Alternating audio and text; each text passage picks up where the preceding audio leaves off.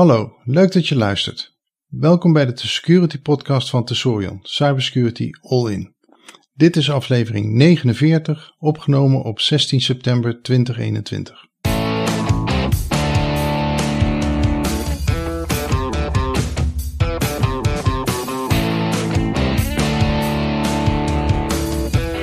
In deze aflevering bespreken we twee recente security rapporten uit de gezondheidszorg en het Tesorion thema.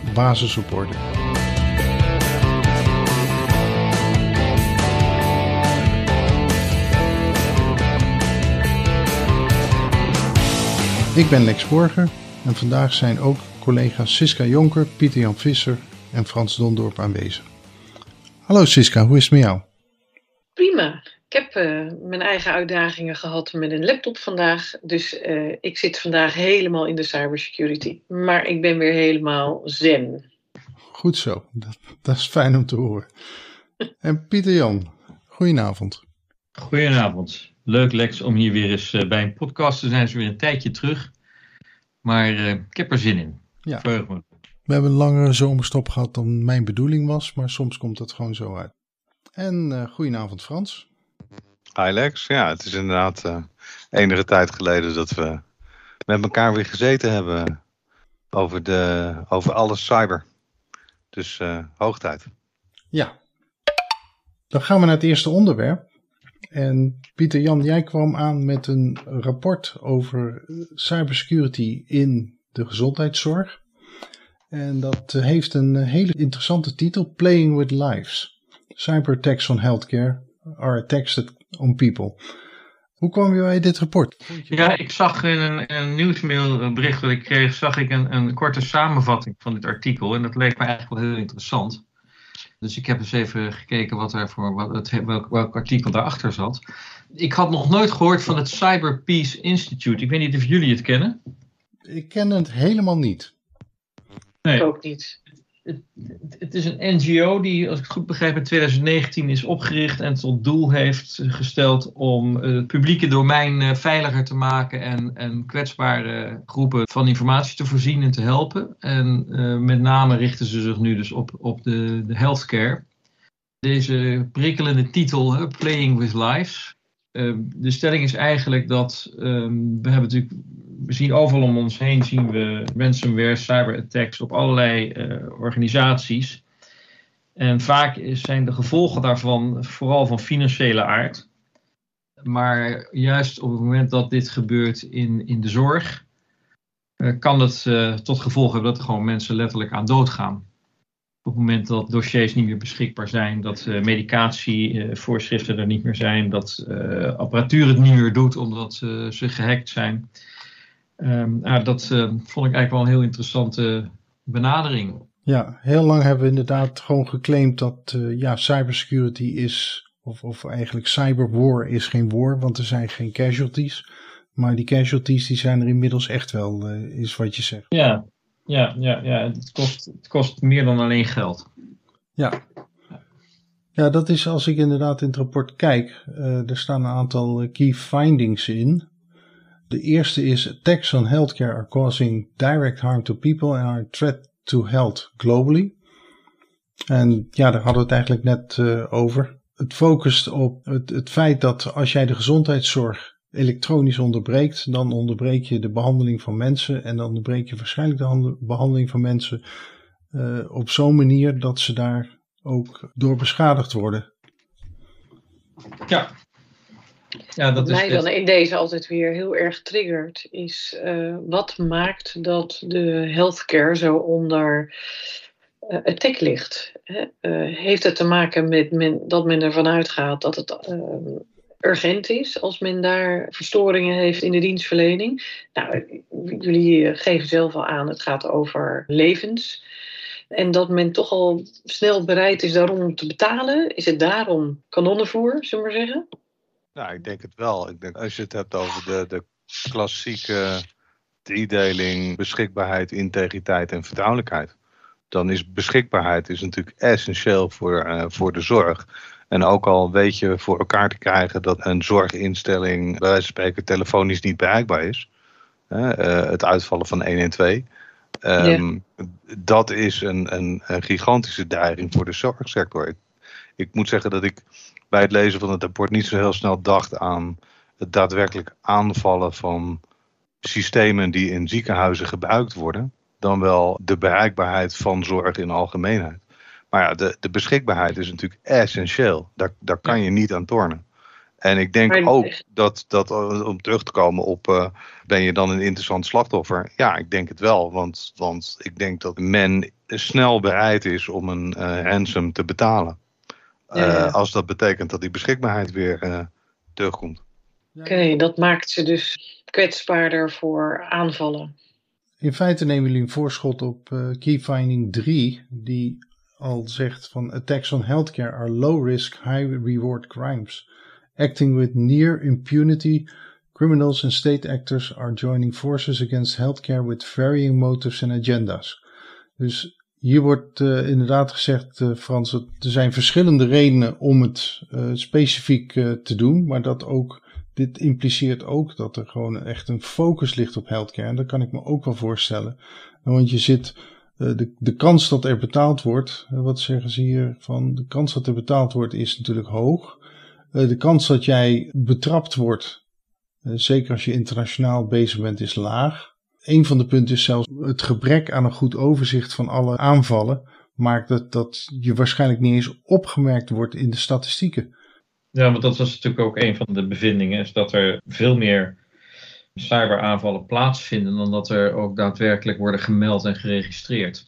Dus het probleem is veel groter dan we denken dan het is. Ja. We slaan wel overigens finding 2 over. Die vind ik ook wel interessant. Ja, daar wilde ik inderdaad net naar terug gaan. Attacks are increasing and evolving as they continue to exploit vulnerabilities in the healthcare sector's fragile digital infrastructure and weakness in its cybersecurity regime.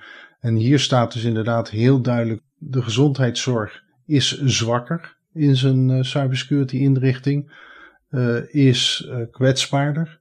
En als je daarop gaat focussen, dan kom je dus eerder binnen. En waarschijnlijk als je binnen bent, groter binnen. Ja, ik moet zeggen daarvan, de zorgsector als geheel is natuurlijk extreem diffuus. Hè? Ik bedoel, je hebt grote academische ziekenhuizen. Er zijn natuurlijk heel andere soorten organisaties dan zorgstichtingen of, uh, of ouderenzorginstellingen ik kan me best voorstellen dat over de hele breedte de zorg net zo aangevallen wordt als iedere andere sector. als ransomware aanvallen gewoon automatisch scannen waar ze naar binnen komen, dan vroeg of laat is de zorg ook aan de beurt. Wat mij echt opvalt bij die Key Finding 2 is dat er expliciet gesteld wordt dat de zorg een fragile digital infrastructure heeft. En dat uh, systemen vulnerable en sometimes outdated zijn. En dat vind ik echt alarmerend. Nogmaals, hè, je, je moet natuurlijk wel in de gaten houden welk deel van de zorg je dan voor ogen hebt. Maar dat doet me heel erg denken aan de Nederlandse discussie om uh, de zorg als vitaal te gaan zien. De discussie die we vorig jaar hebben gehad toen de ziekenhuizen volliepen en uh, ransomware aanvallen uh, plaatsvonden. Waar uh, Tesorion ook nog aan initiatieven heeft meegedaan toen. Ja, je ziet het, het punt wat daarna ook uh, gebracht wordt. Healthcare cybersecurity is underfinanced. Dus daarmee, als je het gaat vergelijken en ik, als ik het met de cijfers van die ik in de bankenwereld zie, uh, is het een schijntje wat er in de zorgwereld aan uh, cybersecurity besteed wordt. In de bankenwereld is het rustig 10% van je IT-budget. Zou zich dat laten verklaren door het feit dat er natuurlijk streng gebudgeteerd wordt op zorgkosten. En dat men daarmee met dat geld natuurlijk vooral mensen wil helpen. En voor een zorgprofessional kan ik me voorstellen dat dan niet als eerste op hun netvlies staat om een dat je het besteedt aan de zorg, wel besteedt aan de zorg, als je zorgt dat je uh, niet zo vulnerable bent voor cybercrime. Ik ook. En ik denk dat zie je op een kleinere schaal bij, uh, bij onderwijs natuurlijk ook. Dat informatie en informatiemanagement en dus ook informatiebeveiliging geen primaire taak is binnen zorg of onderwijs, maar bijvoorbeeld wel in de banken. Ik bedoel, de banken leven van die Ik denk dat er nog iets, uh, iets meespeelt, als ik je even mag onderbreken. Want ik denk dat de gemiddelde bank zo langzamerhand wel door heeft dat de hele automatisering eigenlijk onderdeel is van hun primair proces. En ik vraag me af of dat in de gemiddelde zorginstelling datzelfde besef heerst. Nou, dat, is mijn... zien als iets wat erbij komt en wat vooral lastig en irritant is en het af en toe niet doet. Dat is precies ook het punt wat ik uh, wilde maken inderdaad. Dat uh, informatie is voor banken van levensnood, om het maar zo te zeggen. En dat is het in de zorg nog net niet. Ik denk effectief wel, maar zo wordt het nog niet gezien. Ja, ja bij, de, bij de banken is uh, eh, IT is een, gewoon een core competence. En ergens in de achterkant van die core competence houden ze allerlei boeken bij. En dat is wat ze moeten doen waar ze hun geld mee verdienen. Volgens mij is banken is voornamelijk IT. Ja. Dat is een core competentie. Dat is het core uh, proces, zeg maar. De IT. Ja. Maar ik begin ook wel te begrijpen, gisteren de voorspelling van de wetenschappelijke raad van de regering, van de regeringsbeleid, dat ze hebben voorspeld dat in uh, eh, 40 jaar tijd de zorgkosten van 300, uh, eh, wat was het, 1400 euro per persoon nu gaan naar 16.000 euro per persoon per jaar. En dan durf ik nog te betwijfelen of men dan de kostenverhoging met betrekking tot beveiliging voor cybercrime daarin heeft meegecalculeerd. Ja, maar er is ook een kostenpost. Als je het niet meecalculeert, dan, dan ga je allerlei schades krijgen die je ook. Nee, maar het zou me dus niks verbazen als het nog veel meer is. Dat is wat ik bedoel. Ja, en dat is ook iets waar we als maatschappij niet op staan te wachten. Nou, als we meer afhankelijk worden van de zorg. Nee, dat klopt. Even met de vergrijzing, ja, mee eens. Ik vind dat wel in lijn overigens van de adviezen die uit dit rapport ook komen. Dat is natuurlijk toch wel voor een stevig deel investeren in IT en de cybersecurity van die IT in de zorg. Ja. ja, dan slaan we key finding 4 over. En dan gaan we inderdaad kijken naar die recommendations. En dan hebben we een recommendation 1 is uh, document attacks and analyze their human and societal impact. Dat is in feite gewoon uh, boven water krijgen wat onder, nu onder water blijft. Dat lijkt me een hele nuttige. En daar wil het uh, Cyber Peace Instituut natuurlijk zelf ook een rol bij spelen. Dan krijg je recommendation 2, Improve Healthcare Preparedness and Resilience. Klinkt een beetje management speak, zeker met, met preparedness en resilience. Maar hier staat in feite gewoon dat je dit veel beter moet organiseren. En als ik naar de eerste dit gaat vooral health, focus ik even op wat healthcare organizations zelf kunnen doen. Implement cybersecurity best practices and hygiene such as patching vulnerabilities and updating systems. Assistance with civil society uh, is available to support this resource intensive activity. Oftewel, ze geven daar aan dat, dat de healthcare organisaties gewoon zelf aan de slag moeten met hun uh, IT om dat te verbeteren. En dan heb je een hele hoop steun die ze uitspreken, die, dit is dan wel Amerikaans georiënteerd, maar gewoon ook in Nederland is vanuit de overheid en vanuit uh, koepelorganisaties en vanuit de leveranciers waarbij geholpen kan worden. Ja, ik, ik denk overigens niet dat dit Amerikaans georiënteerd is, want het is een organisatie die in uh, Zwitserland zit. Oh jee joh, dat, dat had ik gemist. Nou ja, dat zeg ik omdat we niet moeten denken van dit speelt bij ons niet dit is typisch Amerikaans probleem. Dat, dat, die verleiding is groot. Ik denk dat dit net zo goed speelt bij ons in Europa, in Nederland, als in andere delen van de wereld. En er zit ook een aardig kaartje bij waarin een aantal uh, grote breaches van de afgelopen jaren zijn weergegeven. En dan zie je dat dat eigenlijk niet aan regio's gebonden is. Ja, misschien een rare brainwave die ik nu heb, maar je zou je toch kunnen voorstellen dat er partijen zijn in uh, de markt die al veel meer kaas gegeven hebben van het beveiligen van je netwerken en je assets uh, binnen je organisatie. En dan hebben we het bijvoorbeeld over de banken. Uh, die uh, sponsoren uh, van alles en nog wat voetbal. Ik zeg niet dat ze daarmee moeten stoppen, maar zou het niet geweldig zijn als zij ook een adviseurschap op zich nemen voor de healthcare-achtige bedrijven en ze veel meer zouden ondersteunen, waarbij ze natuurlijk ook een maatschappelijke rol innemen die goed bij ze zou passen, denk ik dan. Misschien is het wel een hele rare, maar er worden hier geen dingen genoemd die heel nieuw zijn. En er zijn partijen die uh, dit al lang uh, onder de knie hebben uh, als bedrijf. En die zouden best wel een adviseurschap kunnen bieden, lijkt mij, bij zo'n healthcare organisatie. Maar goed, het is maar een idee. Wie weet hebben we een luisteraar die daar wat mee wil. Nou, ik denk dat het een heel goed idee is dat we van elkaar moeten leren. Je ziet ook professionele organisaties zoals PVB in Nederland is gewoon ook echt bezig over de sectoren heen om cybersecurity beter op de kaart te zetten. En als ik naar de gemiddelde PVB-meetings kijk en, en in het blad uh, lees, dan zie ik daar ook regelmatig gewoon echt de verschillende sectoren vergeleken worden. Dus vergelijkingsmateriaal is er, eh, best practice materiaal is er. Er is ook genoeg overheidsfocus. Als ik alleen al even kijk naar wat het NCSC doet, en dan heb ik het even over de Nederlandse en de Engelse en de Amerikaanse CISA tegenwoordig die komen toch echt ook met makkelijk verteerbare uh, documentatie over hoe je cybersecurity problemen aanpakt.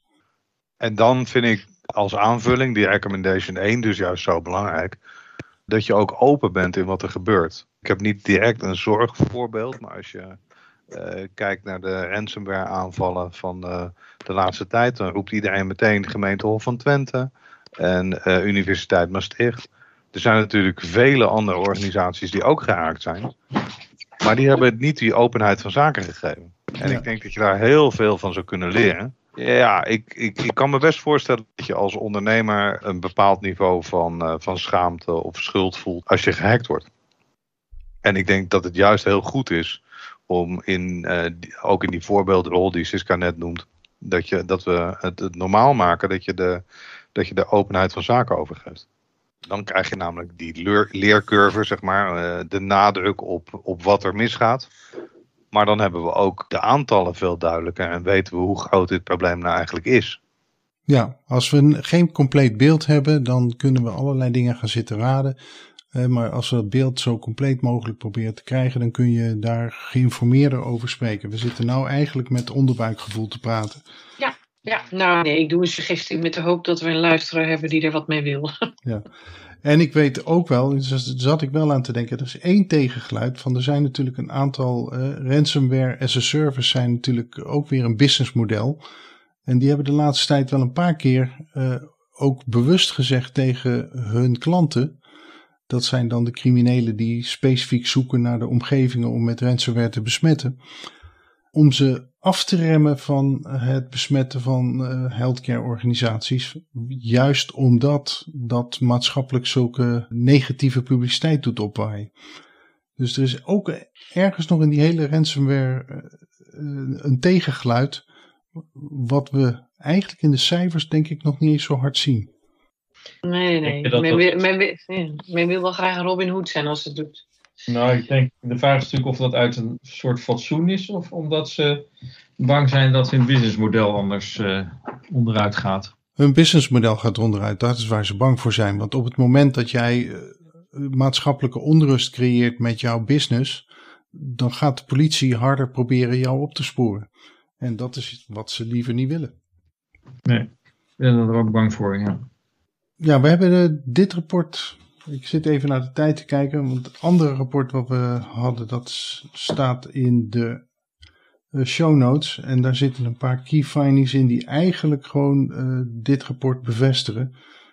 Als ik een paar noem, ransomware is attacking the bottom line. dus ook zij vinden dat ransomware is echt de, de grootste brok van de aanvallen. Uh, Midsize hospitals feeling more pain. Hè, daar had jij een opmerking over, Frans. Dat uh, ja, de grote uh, ziekenhuizen, zoals de academische ziekenhuizen, die hebben toch een groter budget om hun zaken op orde te hebben. cybersecurity investment is not high priority. Hebben we het ook over gehad. Dangerous vulnerability is still not dealt with. Ja, daar komt men kennelijk niet aan toe.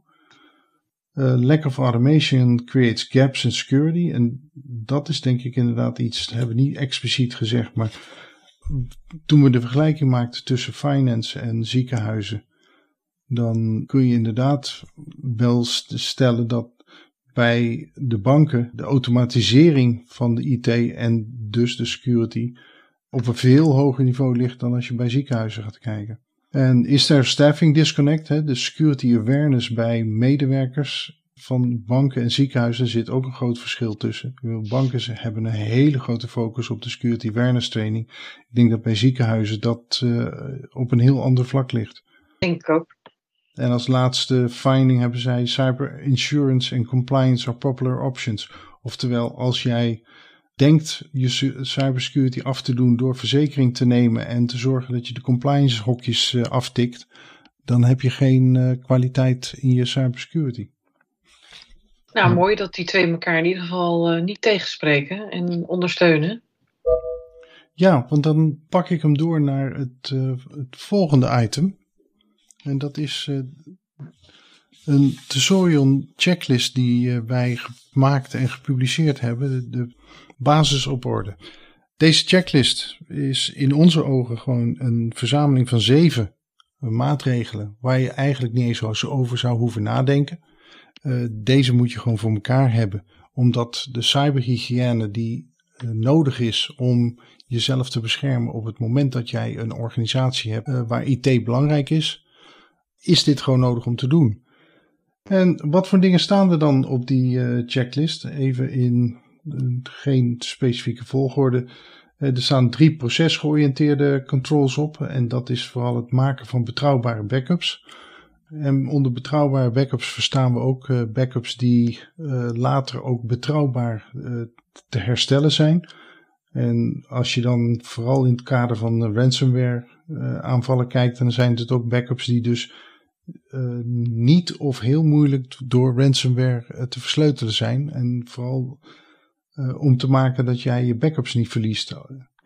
Een volgende regel toegang tot bedrijfsmiddelen. Dus het, het, regelen van je toegangsbeveiliging. In, en dat hoeft maar op een heel bazaal niveau. Maar zorg nou dat iedereen zich moet, die IT gebruikt zich moet authenticeren op een bepaalde manier. Dat je weet dat de mensen die zich authenticeren ook werkelijk de mensen zijn die ermee te maken hebben. En zorg dat je de autorisaties, dus wat ze mogen als ze eenmaal uh, bekend zijn in het netwerk, dat je dat ook in een voldoende mate geregeld hebt. En dan uh, de derde, het derde proces, uh, hou je software en apparaten up-to-date.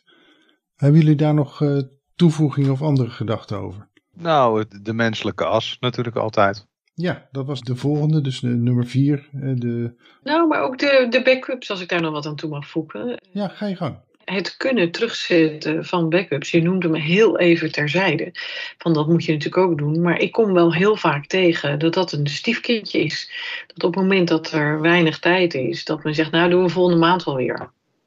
Dat je op een gegeven moment tot ontdekking komt dat het eigenlijk niet meer zo belangrijk gevonden wordt. Want voor we het ook overslaan. En dan kom ik wel tegen dat er backups worden gemaakt, maar dat ze onvoldoende worden getest. En vroeg of laat komt er een moment en dan moet je ze in productie testen. Want dan heb je ze nodig. En dan blijkt er toch in één keer iets aan de hand. Dus ik vind dat wel heel erg belangrijk. Of dat ze niet op een plek worden bewaard waar ze veilig zijn van ransomware. Ja. dat Net, kom je toch ook regelmatig tegen, want dan heb je een backup, maar die is dan ook geïnfecteerd. Ja, wat moet je ermee? Zeker. En ik vind het net zo belangrijk als het testen van de backups en het kunnen terughalen van de backups, het kiezen van een zinvolle uh, backup frequentie. Er zijn ontzettend veel organisaties die gewoon elke 24 uur een backup maken. Maar als jouw proces geen data kan missen van de afgelopen vier uur, dan moet je het misschien vaker doen. Ja. En die gedachte die wordt overgeslagen als niemand daar de kritische vragen over stelt. Dus de, de backup moet inderdaad gemaakt worden en hij moet getest worden. Maar hij moet ook frequent genoeg gemaakt worden. Ja, hij moet kwaliteit hebben, zodat je er met je productieproces wat, wat aan hebt. Ja, want ik kan me zeker zor, uh, voorstellen dat in de zorg, althans in, de, uh, in een academisch ziekenhuis, je uh, niet zo heel veel meer hebt aan data die 24 uur oud is. Nou, dat je in ieder geval een significant deel mist, waardoor je in de problemen komt. Ja, dat bedoel ik. Ja, als jij je hele operatie moet stilzetten en weer op gang moet brengen, dat is ontzettend veel moeilijker dan als jij een, een hik hebt in je operatie, je uitvoering. Ja, dat klopt. Even kijken. We hadden al eh, inderdaad vooruitgekeken naar maak medewerkers weerbaar. Zo hadden wij hem gedefinieerd. De menselijke kant, heel belangrijk. En dan uh, nog een paar technische maatregelen. Hè. Split je netwerk op in compartimenten. Deze die kom ik verrassend weinig tegen in de praktijk. En hij kan zo ontzettend effectief zijn. Het kan namelijk een aanval zo ver limiteren dat je Het maakt het verschil tussen het hele bedrijf plat of een afdeling plat. Ja, nou ja, daarvan is het mooiste voorbeeld natuurlijk, uh, en het is misschien al wel bejaard, maar het blijft nog steeds de grote containervervoerder in uh, de wereld, die uh, een ongesegmenteerd netwerk toch wel heel erg lang heeft, eruit heeft gelegen. Ja, je, je doelt op Maersk met... Ja, ik wist niet of we namen mochten noemen. Nou ja, ik, ik denk in dit geval omdat het zo lang geleden is en zo breed uitgebreid gemeten is in de, in de pers. Hier zit niks geheims aan. Ze zijn zelf ook met de billen blootgekomen. Ze hebben ook heel uitgebreid gezegd van er was toevallig daar wel, en dat is, dat is toch leuk dat je hem dan opbrengt, Siska. Daar was dan toevallig wel een domeinserver die van het netwerk afgehaald was. Ja. En die voor hun de basis is geweest om weer hun eigen uh, domein op te bouwen. Het feit dat die ene domeinserver van, geloof ik, hun 28 domeinservers offline was, heeft hun gered. Want anders hadden ze gewoon de boel niet kunnen opbouwen als ze alle domeinservers kwijt waren geweest. Ik vind voor uh, segmentatie vind ik altijd uh, de parallel met fysieke beveiliging relevant. Ja. elke fysieke beveiliger zal altijd segmentatie uh, toepassen. Of althans het, het, het, het gebied ophakken in verschillende delen. En dat IT-beveiligers dat niet standaard doen, dat is gewoon opmerkelijk. Want het is, het is inderdaad een heel basale methode van beveiliging. Om te zorgen wat dat ik schade meemaak is dat het, Wat ik meemaak is toch eigenlijk altijd een keuze vanuit financiën. Want je hebt, extra, je hebt maar extra materialen nodig, echt extra infra om uh, dit soort dingen voor elkaar te krijgen. Dat is waar, maar ik denk dat in, in termen van kosten versus effectiviteit segmentatie onverslaanbaar is. Nou, en kosten versus als je ooit ontdekt dat het toch achteraf handig was geweest, eh, die loopt helemaal niet meer parallel. Dan is, dat is, zeker zo, is de vergelijking helemaal zoek. Ja. ja. Dus oftewel, luisteraars, doe het vooral. Ja, het is vooral uh, belangrijk. Je kunt vandaag de dag de netwerksegmentatie ook voor een heel groot deel uh, automatiseren. Uh, dit is natuurlijk ook iets wat bijvoorbeeld Immunity voor je kan regelen daarmee kun je al heel veel leed uh, besparen bij als het toch misgaat. Ja, mooie toevoeging, je hebt gelijk, ja. Ik hoorde een interessante variant op segmentatie van een hotel waarbij ze elke kamer een eigen VLANetje geven.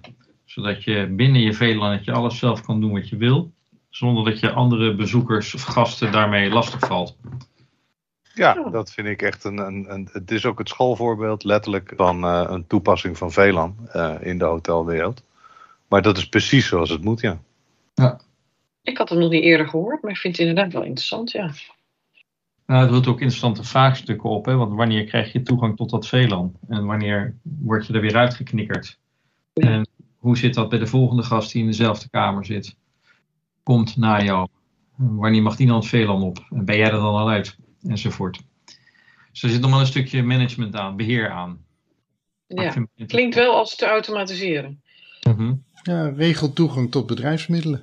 En uh, dat moet een hotel toch doen, want ze moeten die sleutels, uh, is tegenwoordig ook gewoon een IT-probleem. Ja, nee, dat klopt. Ja, even kijken, dan hadden we nog twee technische maatregelen over. Beveilig apparaten, e-mail en social media. Ja, dat is gewoon het, het hardenen van al je spullen. We willen, eh, dat is vooral de harde van de end-user eh, apparaten. Dus dat je, waar de e-mail eh, uiteindelijk lang kan staan en de social media kanalen natuurlijk ook. Wat daar gezegd wordt, kan ook gewoon heel veel lekkende informatie zijn. Dus dit is, dit is er eentje die een beetje een paar dingen, een paar gedachten bij elkaar raapt. En dan de laatste belangrijkste, versleutelbelangrijke data. Oftewel. Die vind ik op zich wel, uh, wel aardig. Hè? Want als je die andere zes niet doet, dan gebeurt dit vanzelf. Dat is heel handig. ja, maar niet. niet, niet... Alleen moet je daar naar voor betalen. ja. ja. In bitcoins. Dan mag je dat afrekenen in bitcoins. Ja. Ja, ik vind nog wel, uh, misschien een beetje in lijn van die backup, maar het beveiligen van informatie. Um, ik vind het wel heel wezenlijk dat je nadenkt over welke informatie je hebt. En waar die informatie staat. Ik vind dat informatiemanagement binnen uh, security een, een, een treurig onderbelicht uh, gebied is. En alles eindeloos opslaan op een NAS of op een netwerkschijf, dat gaat je niet redden. En natuurlijk, het, het, beveiligen van bedrijfsmiddelen is natuurlijk effectief ook dat je voor elkaar weet te krijgen dat als een laptop gestolen wordt of kwijtraakt, dat je dan geen data kwijt bent. Dat je hem remote kan wipen en dat vervolgens al je belangrijke data uh, niet verloren is gegaan. En dat betekent dat je grip moet hebben op waar je informatie staat. En dat je daar dus ook een, een, policy op moet hebben. En dat laatste, dat, dat mis ik in, uh, in veel organisaties nog. Dat, er, dat eigenlijk niemand weet waar de belangrijke businessinformatie staat. Dat zou echt moeten verbeteren. Want als je, als je weet waar het staat, dan weet je ook waar je het slot op moet doen. En dan weet je ook hoe erg het is als je een laptop kwijtraakt. Dus die grip, die, uh, die zou ik toch wel graag uh, beter willen zien. Ja, en ik zou erin willen toevoegen. Het kwijtraken van een laptop zou nooit cruciaal moeten zijn in, uh, in je organisatie. Dat ben ik helemaal met je eens. In de aanname dat de persoon in kwestie daar niet gevoelige documenten op lokaal heeft opgeslagen. Ja, maar dat is dus het punt dat, dat het een hoort bij het ander. In de zin van, heb jij uh, documenten die belangrijk zijn, dan moet je, er is geen enkel excuus vandaag de dag met uh, de verbondenheid die we hebben, om dat dan uh, snel genoeg gesynchroniseerd te hebben naar een backend die dat voor je vastlegt. Waardoor op dat moment, en natuurlijk alles is versleuteld op die laptop. Dus als je laptop dan vervolgens kwijtraakt omdat die gestolen wordt, uh, dan kan men er niks mee. Nee, precies. Mijn punt is vooral dat je daar dus van tevoren over nagedacht ja. moet hebben. En dat uh, je vanuit je eigen informatiemanagement daar een, een beleid over moet maken. Want de eindgebruiker gaat het niet vanzelf doen. Die slaat gewoon documenten op in het uh, mijn documentenmapje. En als niemand erover nagedacht heeft, dan weet dus ook niemand waar die documenten dan eigenlijk feitelijk staan. Ja. En dat kan je voor zijn, dat probleem. Dat kan je gewoon met een beleid regelen. Ja, en daar zie je, het komt steeds meer uh, aandacht op vanwege privacy en vanwege uh, andere reguleringen. Want in feite is wat je als eindgebruiker op je eigen eindapparatuur opslaat, is unstructured data. En de, bedrijfsdata waar jij je privacy op moet regelen, waar jij verantwoording op moet afleggen, dat moet gewoon gestructureerd aangepakt worden, zodat jij daar de beschikking over hebt als nodig. En dat je ook weet op het moment dat jij dat weg hoort te gooien, dat je dat dan ook kunt vinden en kunt weggooien. Ja, ik kom zelf uit het vakgebied van informatiemanagement. Dat is een, uh, nou ik zal niet zeggen eeuwen oud, maar in ieder geval een eeuw oud vakgebied rondom informatie en archivering. En ik vind zelf dat security en informatiemanagement elkaar veel meer zouden moeten opzoeken daarin. Juist ook omdat je dan dat in control kan bereiken, wat we zo graag willen bereiken met deze zeven maatregelen. Dat je weet wat je hebt en dat je dus ook weet wat je beschermt en hoe waardevol het is. Ja. En er zijn gewoon mensen binnen je eigen organisatie die bezig zijn met informatiemanagement. En het is aan de security mensen om de gezamenlijkheid daarin op te zoeken. Ja. Ik zit kijken naar tijd. Volgens mij hebben wij voldoende materiaal voor een uh, mooie podcast. Uh, dus ik ga jullie vragen van... We hebben nou uh, gekeken naar de Tesorion basis op orde thematische checklist. Uh, hebben jullie daar nog uh, een laatste gedachte of uh, nabrander over?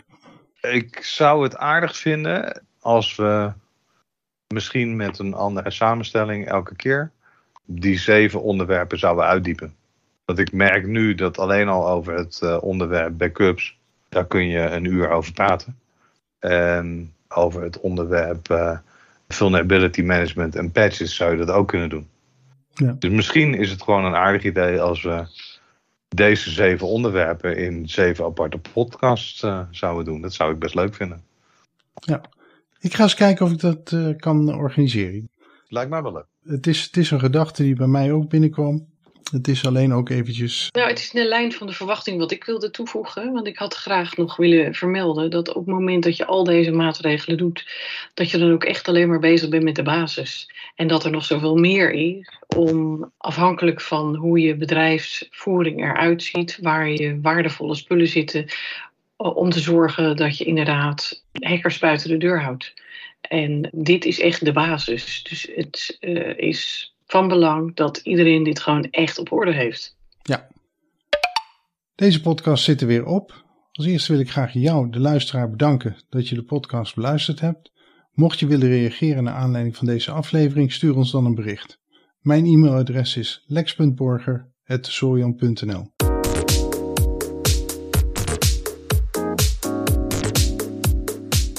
En natuurlijk wil ik jullie, Siska, Pieter Jan en Frans bedanken voor jullie bijdrage aan deze podcast. Wij zijn alle werkzaam bij Tesorion. Onze website is www.tesorion.nl en deze podcast komt maandelijks uit, al heeft hij af en toe een hiatus. Afleveringen zijn te vinden in jullie favoriete podcastplayer en op de Tesorion website.